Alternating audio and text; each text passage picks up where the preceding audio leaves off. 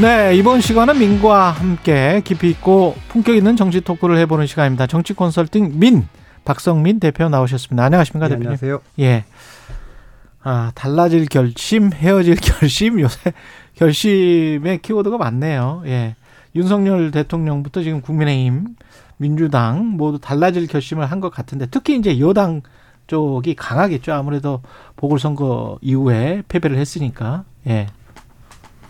일단 뭐그 김기현 대표가 음. 예. 어, 물러가지 않고 음. 이기 출범을 좀 시켰어요. 음. 어, 근데 인선을 보니까 이제 뭐 TK 출신의 사무총장을 앉혔는데 예. 수도권에서 사람 찾기 좀 어려웠다. 어. 네, 그렇게 해서 이제 했는데 어, 수도권에서 사무총장 한 명 못 구할 정도로 굴욕적 참패를 지난 총선에서 당했는데 음. 그것을 이번 총선에서는 기필코 만회해야겠다. 음. 그러는 의지는 잘 안 안 읽히는 그런 의지가 잘안 예, 읽혔다. 예, 예, 그런 인선으로 보이고 예. 그래서 이제 선택지가 세 가지가 있을 것 같아요. 음. 국민의힘과 윤석열 대통령 앞에는 첫째는 그냥 김기현 대표 체제를 유지하면서 음. 어, 그런 체제를 하면서 뭐 혁신이도 좀 띄우고 음. 어, 조기 선대위도 좀 검토해 보고 예. 뭐 이런 걸 할 수 있는 방법이 있죠. 예. 이제 에, 저는 음, 그 가능성 한 10% 정도 봅니다. 그러니까 좀 극히 가능성이 낮다 이런 뜻으로. 어, 혁신이 다음 주 출범한다고 하는데. 그러니까 혁신이 출범하고 해도 예. 김기현 대표 체제로 총선 치를 가능성이 아, 김기현 아, 대표 음. 체제로 총선 치를 가능성이. 첫 번째 시나리오인데 이제 예. 김기현 대표 체제가 유지되면서 예. 거기 뭐 혁신이도 좀 띄우고 조기 선대위도 가동하고 음. 뭐 이렇게 하는 거. 어, 이거는 한 10%고 두 번째는 어, 연말쯤 가서 비대위 전환할 가능성. 비대위. 그게 뭐 한 40%쯤 된다고 봅니다. 예. 근데 이제 비대위로 갈 때 이제 두 가지 문제가 있습니다. 첫째는 어, 그러니까 윤 대통령이 두 가지 실패를 자인해야 되는 건데 예. 국정 실패와 지난 전당대 실패를 인정해야 되는 거거든요. 그러네. 좀 그래서 예. 저는 어, 세 번째 어, 신당 창당으로 갈 가능성이 한 50%로 가장 가능성이 높다 이렇게 봅니다. 어, 그리고 역대 그래요? 모든 대통령이 예. 당을 다 만들었어요. 그 역사에 발자취를 남기는 거니까. 그랬습니까? 당- 역대 모든 대통령이 남- 만들었어요? 그 우리가 뭐 옛날까지 거슬러 갈 건 아니지만 그래도 예. 가보면 예. 이승만 자유당, 박정희 공화당, 전두환 민정당 여기까지 뭐 제외하더라도 예, 제외하고 일단 5년 단임자가 된 뒤로도 예. 어, 노무현 대통령, 노태우 대통령도 이제 민주자유당이라는 당을 삼당합당으로 그랬네. 만들었고, 예. 어, 김영삼 대통령도 이제 신한국당. 신한국당, 김대중 대통령 새천년 민주당, 그렇네요. 그 다음에 노무현 대통령 열린우리당을 만들었어요. 예. 이명박 대통령은 12월 달에 선거가 끝나고 4월 달에 총선이 붙어 있는 바람에 그냥 아. 한나라당으로 했죠. 아. 그 뒤에 박근혜 문재인 대통령 대통령 되기 직전에 예. 특히 뭐 박근혜 대통령 그 해에 그냥 먼저 들어와서 비대위원장으로 새누리당으로 만들어 놓고 본인 정당으로 완전히 그 만들어 놓고 탈바꿈을 네, 해놓고, 해놓고 이제 됐고. 어 문재인 대통령도 더불어민주당을 만들어 놓고 됐기 때문에 그러니까 대통령이 신당을 하려는 그 유혹은 거부하기가 참 어려운 겁니다. 아까도 깜짝 말씀드렸지만 놀랄 일도 아니다. 그거는 뭐 아. 합리적인 선택이고 역사에 어쨌든 발자취를 남기는 거니까 음. 예, 그럴 가능성이 좀 더 있어 보입니다. 그러면 그야말로 윤석열 당 같은 당이 생기는 겁니까? 어, 그 전제는 뭐 비대위가 됐든 윤석열 대, 신당이 됐든 음. 그 당이 성공하려면 대통령이 이제 대통령 되고 나서가 아니라 예. 정치에 입문하고 나서 그 2년 동안 예. 그 2년 동안을 철저하게 반성하고 성찰하는 위해서 변해야 되는 거죠. 그러니까 음. 2년 동안 보면 제가 보기에는 지난 대통령 선거는 음, 0.73%를 이길 게 아니라 한 7.3%를 이겼어야 되는 선거인데 캠페인이 좀 잘못돼서 음. 질 뻔한 선거였다고 보거든요. 예. 그래서 제가 그 선거 끝나고 바로 제가 신문에 그 기고한 제목이 잘해서 이긴 게 아니라 잘못해서 질 뻔했다. 이렇게 아. 기고를 했는데 그것이 이제 대통령 되고 나서도 계속 그 지지 기반을 좁히는 방향으로 움직여 왔지 않습니까? 음. 정치는 뭐 단순한 겁니다. 지지 기반 넓히면 살고 좁히면 죽는데 예. 계속 좁혀 왔지 않습니까? 예. 그래서 지금 뭐, 어, 제 눈에는 이번 그 강서구청장 보궐선거 결과가 예. 언뜻 보기에는 예. 지난 2022년에 미래통합당 수준으로 회귀한 것처럼 보이지만 음. 제 눈에는 그게 아니고 이미 자유한국당 수준까지 내려간 것 같아요. 그러니까 그래요? 2020년 총선을 예. 우리가 해고해 보면 예. 어, 자유한국당이라고 하는 데서 바닥을 찍고 어. 좀 이제 상승하는 중간에 이제 총선이 있었거든요. 예. 그다음에 이제 그 미래통합당이 그때 졌지만 음. 국민의힘에서 대통령 선거와 지방선거를 이기지 않았습니까? 지금 거꾸로 내려가고 있는 중인데 음. 미래통합당에서 어떻게 그 지난 총선하고 선거 결과가 교차한 듯이 보이지만 예. 실제는 제가 보기엔 이미 자한당 수준으로까지 쭈그러들어서 음. 아마도 그 대통령의 이번 주에 뭐 발표가 되겠습니다 오늘 예. 만일에 긍, 긍정평가가 진짜 30%가 붕괴하는지 음. 그보다 제가 더 주목하는 거는 대통령 부정평가가 60%를 돌파하는지 60%를 돌파하면 네. 중도층 거의 70%가 부정평가라는 거기 때문에 선거는 해볼 수가 없습니다. 그래서 어. 제가 늘 이 방송에서도 얘기했지만 긍정평가가 35%를 밑돌고 음. 부정평가가 55%를 윗돌면 음. 그건 구도가 이슈와 인물을 다 지배하기 때문에 아. 아무것도 해볼 수가 없어요. 그런데 제가 이번에 그 강서구청장 선거를 보면서 음. 개표 방송을 보는데 예. 한 20% 30%는 제법 제법 그 개표가 됐을 때입니다. 예. 근데 그 민주당의 진 후보 진 후보가 진경 후보가 60%대의 그 득표를 기록하고 있고 한땐 그랬었죠. 그다음에 예. 이제 김태우 국민의힘 후보가 30%대 예. 초반 그래서 약 30%가 차이 나는 그 격차가 있었는데 예. 그런 그 개표는 제가 두 번 봤습니다. 그러니까 2006년도에 한나라당이 지방선거를 압승할 때 서울의 구청장 25개 다 이길 때 음. 한나라당 후보들이 다 6자고 예. 열린우당 후보들이 다 3, 4. 3자. 아, 4는 예. 없어요. 4는 없, 4는 없죠. 2자. 그때 강금실 서울시장 후보가 결국 30%안 됐지 않습니까? 그랬구 자, 또 한 번 언제 봤냐? 예. 2018년 지방선거 때 민주당이 압승할 때, 예. 자유한국당이 참패할 때, 그때 개표하는데 어. 민주당 후보들이 다 육자예요.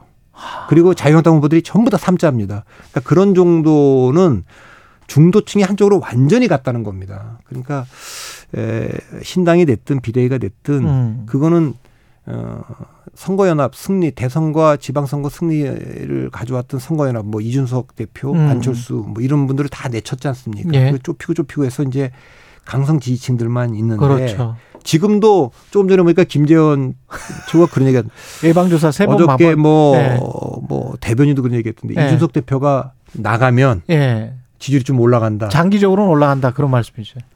단기적이든 장기적으로 올라갈 리가 있겠습니까? 그건 수학이지 산수, 산수지 수학도 아닙니다. 아니 지금 이준석 대표가 그 당에 남아 있어서 네. 그 당을 지지 못하는 사람들이 바깥에 있습니까? 음. 바깥에 중도층을 강서, 예. 강서구청장 선거에 예. 내 이준석이 아직도 그 당에 남아 있어서 예. 내 투표로 못 가겠다. 그런 사람들이 있습니까? 없죠. 그러니까 그렇지, 그렇지. 그거는 예. 작년에도 이준석 때문에 대통령 선거 질 뻔했다. 음. 이준석을 내쫓으면 지지율 올라간다. 음. 그랬던 분들이 지금 같은 얘기를 하고 있어요. 아 그러면 음. 빨리 이준석 대표를 제명해야죠. 아, 그렇게 하고 지지율 올라가서 총선 승리한다니까. 예. 그러니까 그런 정도 얘기를 하려면 네. 객관적 데이터를 가지고 근거를 가지고 얘기를 해야 됩니다. 그러니까 장단컨대 그거는 뭐 근데 지금 말씀하시는 윤석열 신당, 대통령의 신당은 그 색채가 더 강해지는 신당이 될 거 아니에요. 그 통합이나. 네, 그러니까 강해지면 예. 그거는 해볼 것도 없는 거죠. 지금도 이미 아까도 말씀드렸지만 예. 어, 강성 지지층, 그 집도키라고 네. 우리가 얘기합시다. 그렇죠. 집도키라는 건 집도키가 나갈 의사도 없고 음. 나갈 곳도 없어요. 근데 계속 지난 1년 6개월 동안은 아 이분들만 똘똘 뭉치면 이긴다 이렇게 그렇지. 믿거나 또 그렇게 얘기한 분들이 있는 것 같은데 음. 그리고 또 이런 분들이 또 어디서 이렇게 얘기를 해요. 아 중도라는 건 실체가 없습니다. 뭐 이런 얘기를 하죠. 김전호 김전호 의원이 계속 했던 소리. 그거 제가 가면 엉터리 같은 얘기입니다. 아, 그러니까 아, 그래요? 예. 예. 모든 선거는 그 스윙 보터인 중도층이 결정하는 겁니다. 어. 중도가 어디를 선택하느냐에 따라 결정되는 겁니다. 예. 그러니까 중도가 없다면 그 중도층이라는 건 뭐냐면 그럼 우리가 없다면 왔다 갔다 하지를 않겠네. 그렇죠. 생각, 중도라고 얘기하는 예. 거는 예. 저희 같은 캠페인하는 사람들 입장에서 보면 예. 스윙 보터입니다. 스윙 보터. 스윙 보터라는 거는 예. 무조건 1번 무조건 2번도 아니고 왔다 갔다 왔다, 하는 거죠. 왔다 갔다 하는 거야. 예. 그분들이 결정하는 거예요. 그러니까 적어도 세 가지 명제는 가능합니다. 첫째, 제3번, 3번 중도에서 네. 양쪽을 끌어들여서 네. 양쪽을 끌어들여서 대통령이 되기는 굉장히 어렵다. 3번 후보가 어, 왜냐하면 왔다 갔다 하는 사람들이기 때문에. 그, 아니 그러니까 예. 그 중도 중도 중도 이미지의 정치인이 예. 이 후보가 예. 3번으로 선으로. 예를 들면 안철수나 이런 예. 분들이 그런 식으로 해서 대통령이 되기는 뭐, 대단히 어렵다. 그러, 이거는 예. 이제 검증된 겁니다. 두 예. 번째는 제3정당이 음. 제3 국민의당 같은 거 제3정당이 중도를 기반으로 해서 만든 제3정당이 어, 굉장히 바람을 일으킬 수는 있지만 현재 소선구제와 비례대표제의 이 제도화에서는 음. 돌풍을 일으킬 수 있어도 1당이나 2당이 되는 건 어렵다. 그것도 이제 우리가 2010년 음. 성공한 당이라고 하지만 뭐 1당, 2당은 그렇죠. 못 됐지 않습니까? 그렇죠. 그렇죠. 그러 이게 두 번째 명제 세 번째 그럼에도 불구하고 음. 대통령 선거든 총선이든 지방 선거든 모든 승자와 패자를 결정하는 건 그 스윙부터 중도다. 끝까지 다 참입니다. 검증된 아. 거고. 그냥 결정적 요인들이다. 네.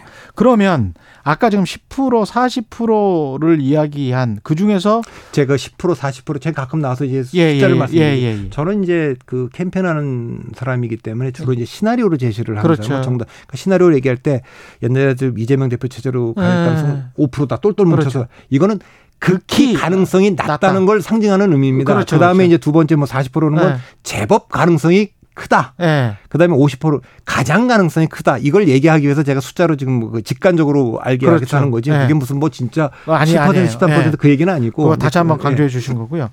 만약에 제가 이렇게 언뜻 보기에는 국민의힘 입장에서 보면 그래도 어 통합으로 가고 어 총선에서 승리하려고 하면 국민의힘 입장에서는 비대위를 잘 꾸려서 가는 게 이 40% 확률 이게 그래도 국민의힘 입장에서 제일 나은 거 아니에요? 그러니까 그런데 예. 이제 비대위로 가나 신당으로 가나 큰 차이가 없는데 예. 이제 비대위의 문제는 아까도 말씀드렸지만 음. 어, 임기 후반에 지난번에 이제 박근혜 비대위는 음. 이미 그 준비된 그 유력한 대권 주자가 있었습니다. 예. 근데 그분이 조금 조기 등판한 겁니다. 그러니까 음. 마무리 투수가 8회 뭐 어, 아, 좀 7회부터 뭐 나온 1 4, 1, 2, 네. 뭐 7회부터는 그렇지만 네. 8회 정도에 8회 미리 올라온 거예요. 네. 이제 그렇게 보시면 되고 네. 대통령도 뭐 레임덕을 얘기할 게 없이 임기 마지막 해 치러지는 총선이기 때문에 네. 자연스럽게 조금 미리 이제 바통을 넘겼다 이렇게 보시면 되는 겁니다. 예. 근데 지금은 이제 임기 3년 차 아닙니까? 대통령 그렇죠. 임기가 정점에 있을 때고 어. 3년이나 남았기 때문에 비대위에 대한 검토가 비대위는 어쨌든 지난 1년 6개월에 그 실패를 국정이 음. 내가 잘못 끌어와서 이런 이런 지경이 됐다. 비상한 상황이고 비상한 대책을 세워야 된다. 이런 거 아닙니까? 두 번째는 그러네. 김기현 대표를 만들기 위해서 지난번에 대통령실이 얼마나 개입을 많이 했습니까? 그렇죠. 그리고 그 전에 이제 뭐 장재원 의원이 윤심은 윤심이 당심이고 그렇죠. 당심이 민심이다 이렇게까지 해서 그렇죠. 만들었지 않습니까? 네. 그러면 지금 위기라는 건 뭐냐? 윤심이 당심인 것까지는 다 확인됐어요. 네. 당 대표를 내쫓을 수도 있고 당 대표를 만들 수도 있는 것까지는 확인 다 된 겁니다. 음. 공천 때문에 국회의원들이 아무 말도 못하는 의총에서 그냥 침묵의 카르텔이 지금 형성된 것까지는 다 사실이에요. 음. 자, 그러면 이것을 민심이 승인해 주겠습니까? 근데 그게 민심은 아니었어요. 아니죠. 그러니까 네. 민심은 어, 대통령이나 국민의힘이 알아야 되는 게 통제할 수 없는 게 지금 세 가지가 있지 않습니까? 예. 뭐 여러 가지가 있죠. 뭐 언론도 있고 다 있지만 그거는 음. 뭐 당장 영에 중요하게 미치는 영향 플레이어가 아니라고 보면 미미하죠. 법원이 있지 않습니까? 법원. 법원. 은 영장을 체포동의안 가결해서 보내도 기각할 수 있는 거 아닙니까? 그렇죠. 그러니까 완벽히 그걸 통제할 수가 없지 않습니까? 그 예. 그 변수가 발생했지 않습니까? 그다음에 그렇죠. 야당 통제할 수 있습니까? 야당이 통제가 안 될 거 아닙니까? 그렇죠. 그래도 네. 법원은 어떻게 보면 또 뭐 인사 문제도 있고 여러 가지로 네. 또 야당하고도 음. 딜할 수 있는 게 있다면 음. 정말 딜을 할 수 없고 거래도 안 되는 건 이 민심입니다. 그렇죠. 옛날 독재 시대 때처럼 무슨 뭐 긴급 조치를 하겠습니까? 비상계엄을 하겠습니까? 그런 게 아니면 이 일반 국민들이 네. 대통령한테 뭐 겁먹을 일이 뭐가 있습니까 그분들은 그렇죠. 자 그러면 네. 권력은 그걸 알아야 되는 겁니다 음. 정말 무서운 거는 이 민심이고 세상의 독재자들도 천하의 상긴 같은 정치인들도 이 민심이 위반하면 버티질 못하지 않습니까 그렇죠 그걸 알아야 되는 겁니다 그런데 네. 지금 뭐 민심에 그 맞서서 갈 수 있겠습니까? 그 민심이 이제 경고장을 보낸 겁니다. 경고장이라고 얘기할 게 아니고 총선이 이제 4월 10일 날 있는데 내년에 6개월 미리 문제지를 알려준 거예요. 어. 강서구청이 저도 강서구 구민입니다만. 아 강서구민이세요? 아니 어. 별난 사람들이 사는 동네가 아니고. 그렇죠. 네. 네. 서울에 그 정도 사는 분들이 나와서 저 문제를 이미 알려준 거예요. 그게 문제가 이런 거니까 어. 답을 찾아갖고 알아. 어. 근데 그걸 외면하고 다른 답을 갖고 오면은 뭐 그는 볼 게 없는. 그래서 아까 말한 대로 음. 지금 2년 동안 해온 대로 하면은 저는 실패할 거라고 봅니다. 음. 그래서 제가 보기엔 대통령께서 예. 살아남기 신당을 하든 뭐 하든 신당을 하면 어 어저께 대통령 선거가 끝났다. 어. 생각을 하고 예. 아 내가 이제 다시 시작한다. 예. 지금부터 인수위를 만든다면 예. 두달 동안 인수위 가야 될 거 아닙니까? 음. 어떤 사람 인수위원장을 쓰고 음. 어떤 사람을 대통령실 수석으로 쓰고 어떤 예. 사람을 장관을 쓰고 예. 당에는 어떤 분들에게 일을 좀 맡기고 이런 생각을 해볼 거 아닙니까? 예. 그러니까 지금 어저께 선거가 대통령이 됐다 이 생각으로 다시 시작하지 않으면 음.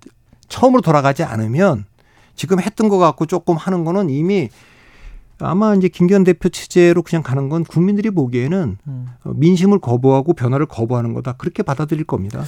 그런데 그게 지금 뭐 그 사실 최상병 사망과 관련된 해병대 박종훈 대령이 외압을 받은 게 아니냐. 뭐 이런 것들도 있고 양평 고속도로도 있고 뭐 여러 가지가 좀 있잖아요. 현안들이. 근데 그랬을 때 대통령이 어 어떤 다른 판단을 했단 말이죠. 다른 판단을 했는데 비대위원장이 만약에 장악력이 굉장히 높은 사람이 와서 굉장히 출중한 사람이 와서 대통령한테 어떤 말을 할 수 있고 이거는 혁신 차원이나 뭐 변화의 차원에서 요거는 어떤 거는 받아들여라. 어떤 국정은 받아들여라. 어떤 특검 받아들여라고 했었을 때 이게 가능하겠습니까, 이게? 그게 이제 어렵죠. 그러니까 비대위든 신당이든 다 어렵죠. 예. 네, 김기현 대표 체제에서도 어렵죠. 예. 김기현 대표 체제도 그걸 말을 못한 거 아닙니까? 예. 지난번 강서구청장 우리가 내막은 알 수 없지만 어. 가급적이면 공천 안 하거나 예. 하더라도 뭐 김태훈은 아니었으면 좋겠다 음. 이랬는데 에, 뭐 일반적인 인식은 음. 에, 어쨌든 사면에서 낸 것이 에, 당의 뜻은 아니다 이렇게 인식되는 거 아닙니까? 예. 뭐 정치는 사실의 게임이 아니라 인식의 게임이니까. 그렇죠. 예. 그러면 적어도 사실은 뭐냐? 그게 사실이라고 하더라도 어. 대통령이 그렇게 압력을 넣고 그런 뜻을 비치면 어. 김기현 대표는 막을 힘과 막을 의지가 없다는 건 적어도 확인된 거 아닙니까? 그건 내 어. 뜻이 아니었어요. 이렇게 얘기해서 됩니까? 그건 안 되잖아요. 그렇죠.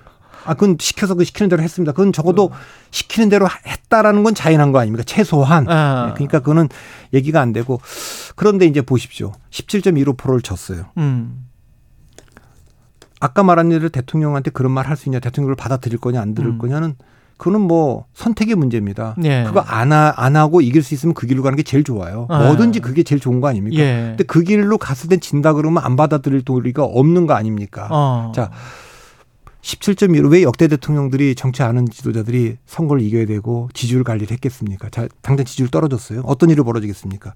아, 얘, 그 내년 총선 해볼 것도 없구나 이렇게 생각하는 사람들이 음. 좋은 사람을 인재 영입을 하려고 해도 오겠습니까? 음. 그뭐 기업인들이나 고위 관료라든가 이런 사람들이 나오겠어요. 이거 질 것 같은 선거에. 예. 우선 여기 인재 충원하는데 문제가 생겼습니다. 야당은 원래 분열적 요소가 많지 않습니까? 예. 이재명 리스크, 사법 리스크도 있고 예. 반면 가결파들도 나올 생각이 있는데 예. 주춤할 거 아닙니까? 그렇죠. 야 이거 뭐 미- 민주당이 해볼 만하고 근데 내가 나가서 광야에 가서 어. 이게 뭐 축구 배고픈데 나갈 수가 있을까 이렇게 된 거 아닙니까? 무엇보다도 네. 그것보다도 어, 대통령실에서 같이 이 정부에 들어와서 일하다가 이제 그 잘린 분들 어, 그렇죠. 예, 정부 부처에도 있고 뭐 대통령실에도 있어요. 있고 예. 이런 분들이 그 과정에 대해서 나가면 안 되는 기밀들이 나가기 시작합니다. 아. 그러니까 레임덕의 현상은 세 가지인데 음. 레임덕이 왔다는 징조는 대통령이 점점 점점 첫 번째 사, 자기 사람을 앉히는 게 어려워집니다. 뭐 당 대표가 되든 뭐 그건 우선 야당은 말할 것도 없고 언론은 말할 것도 없고 예. 여당 내에서도 선거가 다가오면 그건 안 되겠습니다 이런다고요. 아. 그러니까 이번에 이제 김태호 해봤으니까 그 다음부터 이제 그런 얘기가 더 세지겠죠. 예. 사람을 대통령이 마음대로 못 해요. 두 번째 정책을 마음대로 못 합니다. 대통령이 음. 마음대로 하고 싶어도 당에서 막혀요. 예. 어, 세 번째는 기밀이 나갑니다. 기밀이 자꾸만 나갑니다. 그래서 이제 아, 승리 가능성도 있고 예를 들면 지금 대통령 지지율이 한 50%라고 하고 이번 예. 선거도 한 10%좀 이겨갖고 음. 그러면 야당은 점점 점점 이재명 체제는 안 되겠다는 그 그렇죠, 원심력이 더 커졌을 거고 그렇죠. 여기는 뭐 출마하려는 좋은 인재들이 막 손 들고 나올 거 아닙니까? 그렇죠. 한 예, 삼막 3.5년이나 남았는데. 아, 그러면요. 예. 나오게 되고 공무원들이나 누가 기밀이 어떻게 나갑니까? 아. 여기가 이제 또 저- 집권할 것 같은데. 그렇지. 그러기 때문에 에, 그게 전부 다 악순환 아닙니까? 예. 그 강서구청장 선거 하나가 강서구청장 선거 하나가 아니지 않습니까? 음. 예, 그러니까 어, 일종의 뭐 옛날에 성경의 노아의 방주 때 예. 뭐 비가 계속 오고 우리가 이제 나가도 되는지 안 되는지 그 비둘기 내보내 갖고 그입 예. 예, 나무 임 그렇죠, 뭐, 그렇죠. 예, 그걸 이제 신호로 예. 봤다는 건데 예. 이제 강서구청장 선거가 이제 그런 정도 신호는 되는 거 아닙니까? 아. 그러면 유승민이나 이준석의 운명은 어떻게 되는 겁니까? 본인들이 결정을 할 수 있는 주체적인 뭐 역량이나 능력 또는 외부적인 변화가 그걸 강제하는 어떻게 보세요? 저는 하여튼 유승민, 이준석이 음. 위기가 더 큰 게 아니라 전 국민의힘과 윤석열 대통령 위기가 더 커 보입니다. 그러니까 아? 그 선택할 네. 칼을 누가 잡고 있느냐? 그럼 뭐죠 이준석이 잡고 있죠. 아, 그러니까 오히려 어, 이준석이 잡고 있다. 전 그렇게 봅니다. 예. 그러니까 이준석 대표가 탈당을 하면 음, 뭐 지지율 올라간다고 얘기한 분도 있고 음, 그것이 그 치명적인 영향을 미칠 거다. 음. 그 윤상현 의원 그렇게 얘기를 했는데 예. 전 윤상현 의원님 말이 맞다고 봅니다. 심지어는 저 2010년에 국민의당이 민주당에서 주로 탈당한 분들이 와서 만든 당인데 수도 그 호남에서 그래 23석이나 이기지 않았습니까? 그렇죠. 그런데 네. 수도권에서도 네. 이 사실은 민주당 출신들이 압도적으로 많았어요. 뭐 네. 안철수 의원부터 거의 대부분 다 그랬지 않습니까? 음. 그런데 실제로 수도권의 표는 어디를 더 많이 잠식했냐? 음. 적어도 한 표라도 더 저는 새누리당 지층의 표를 잠식했다고 봅니다. 유승민 음. 그때 그 공천 배제하고 이러면서 실망한 중도 보수가 예, 국민의 당을 찍었기 때문에 이번에도 전 마찬가지라고 봅니다. 예. 민주당에서 탈당해서 나오는 분들이 있을 수 있겠는데 예. 그분들이 더 주가 되는 당이 만들어지는 뭐 금태섭도 합류하고 뭐 이렇게 그렇죠. 해도 그렇죠. 예. 만일에 이준석 대표가 여기서 나가 전 대표가 나가면 저는 이 당의 그, 그 지난 총선 때그 그 2016년부터 2020년까지 계속 졌던 음. 그때 그네 번의 선거에는 40대 50대와 20대 30대가 동맹 관계를 맺은 거 아닙니까? 예. 근데 그게 4.7 재보궐 선거부터 그 동, 동맹이 깨져서 2030이 바깥으로 나왔던 거 아닙니까? 음.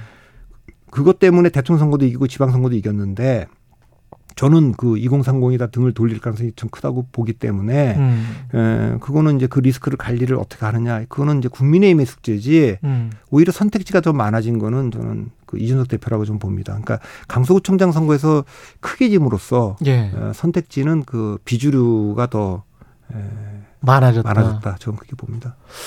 그렇군요. 유승민 의원 그 총선과는 별 관계가 없을까요? 어떻게 보세요? 어, 유승민 의원은 예. 이미 이제 바른정당 실험도 해봤고 실패했고 그리고 그분은 뼛속 깊이 보수 정치인이고 예.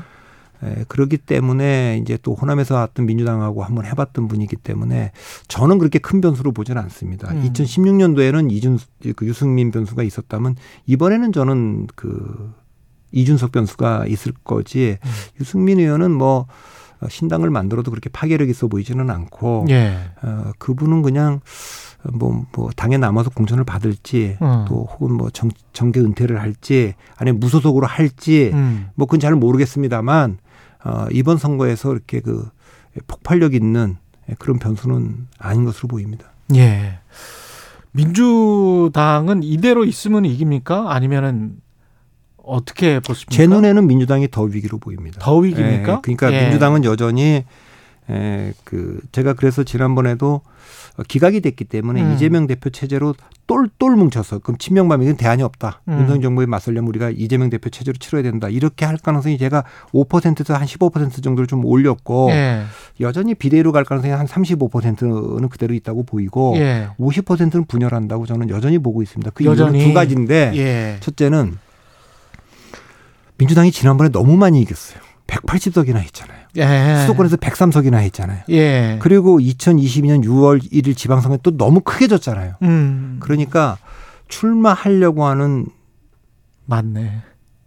너무 많네. 너무 많아. 너무 기- 많은데 기존 의원 플러스 잠재적인 후보들. 아 그리고 이제 새로운 네. 신진 인사들도 있잖아요. 그렇죠, 뭐 그렇죠. 더민주 혁신회도 있고 뭐 그렇죠, 이렇게 많은데 그렇죠. 이분들이 강남을 가겠습니까? 서초를 가겠습니까? 아. 그런데 그래서 아. 뭐 이거 사법 리스크나 노선하고 상관없이 네. 어떻게 보면 그 내부에 상당히 큰 덩어리를 드러내야 되는 내부 역학관계가 전 있다고 봅니다. 이게 첫 아, 번째 그러네. 이유고. 예, 그럴 수 있네. 충분히. 네, 이제 예. 하긴 정치는 어쨌든 또 에, 우리가 그걸 뭐, 뭐 밖으로 싸움이냐 그러지만 그 현실적인 그렇죠. 얘기니까. 현실적인 예. 이야기예요. 예. 반면에 국민의힘은 텅텅 비었어요. 너무 많이 져갖고 수도권에 지금 텅텅 비었잖아요. 사무총장도. 못 찾으니까. 자, 그렇, 그렇고 예. 두 번째는 이번에 체포동향 가결했던 분들, 음. 음, 그분들이 논리가 있는데 음. 근데 어쨌든 지난 대통령 선거 때까지는 대장동 이슈가 그렇죠. 이슈이긴 이슈였어. 했지만 뭐 기소돼서 재판받거나 그런 건 아니지 예, 않습니까? 예. 그러니까 그때까지만 해도 이 모든 민주당 후보들이 예. 그러니까 이재명 후보를 옹호하면서 갈 수 있었어요. 음. 근데 지금은 뭐 여러 개가 지금 이미 기소돼서 음. 재판을 받고 있고 선거법 같은 경우는 그 전에 선거 일심 그렇죠. 선고가 나올 수도 있고 이러기 그렇죠. 때문에 에, 명분이 없을 겁니다. 이제 어. 이 당의 이 대표와 관련 같이 가기가 네. 그래서 좀 지켜는 보는데 예. 이게 뭐 그냥 어, 아무리 이재명 대표가 통합으로 가야 된다고 얘기를 해도 예. 어, 또 세 번째 이유는 이제 금태섭 효과라는 게 있지 않습니까? 음. 그러니까 그 공포심이 있을 거예요. 그러니까 음. 지난번에 이제 그 권리당원 음. 그 안에서 경선이라는 틀 안에서 어, 헤어나지 못할 두려움도 있기 때문에 예. 저는 여전히 예, 이 분열 가능성을 높이 봅니다. 시간은 좀 남았겠지만 12월 달이나 시간은 1월 달. 음. 아, 남았겠지만. 예. 아, 그러면은 3당 4당이 될 가능성 그래서 전 여전히 어, 2020년처럼 양당 체제로 치러질 가능성 20%, 아, 2016년처럼 그 국민의당 같은 게 나와서 3자 구도로 치러질 가능성 40%, 예. 1996년처럼 양쪽이 다 깨져서 4자 구도로 치러질 가능성 40%. 요거는 여대 그대로 그 가능성을 유지하겠습니다. 아, 재밌었습니다. 지금까지 박성민 정치 컨설팅 민 대표였습니다. 고맙습니다. 예. 예. 금요일 KBS 1라디오 최경련의 최강시사였고요. 다음 주에 뵙겠습니다. 고맙습니다.